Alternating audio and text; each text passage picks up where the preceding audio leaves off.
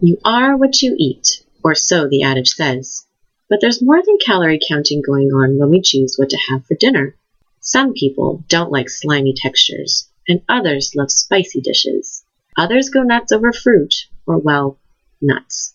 So the types of foods we prefer can often be described in terms of general characteristics. And it turns out that many other animals are picky when it comes to mealtime too.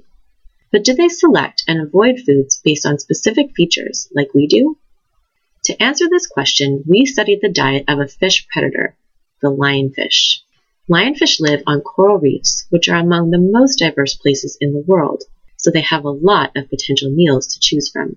So far, over 120 different species of reef fish have been found in the bellies of lionfish in the Atlantic Ocean, but not all species are eaten equally. We found that lionfish prefer to eat species that possess specific qualities related to body features and behavior. In fact, reef fish that are small and cigar-shaped, that live just off the bottom and that swim alone, are 200 times more likely to be eaten than species with the opposite characteristics. These findings are important because lionfish are also an invasive species.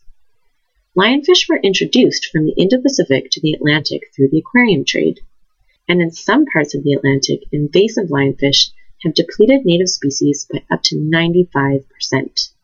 As the invasion continues to spread, lionfish will encounter new fish species they've never eaten before. Now that we've figured out the attributes of fishes that lionfish prefer to munch on, we're well equipped to predict which species and places in the path of the invasion are most vulnerable and most in need of protecting.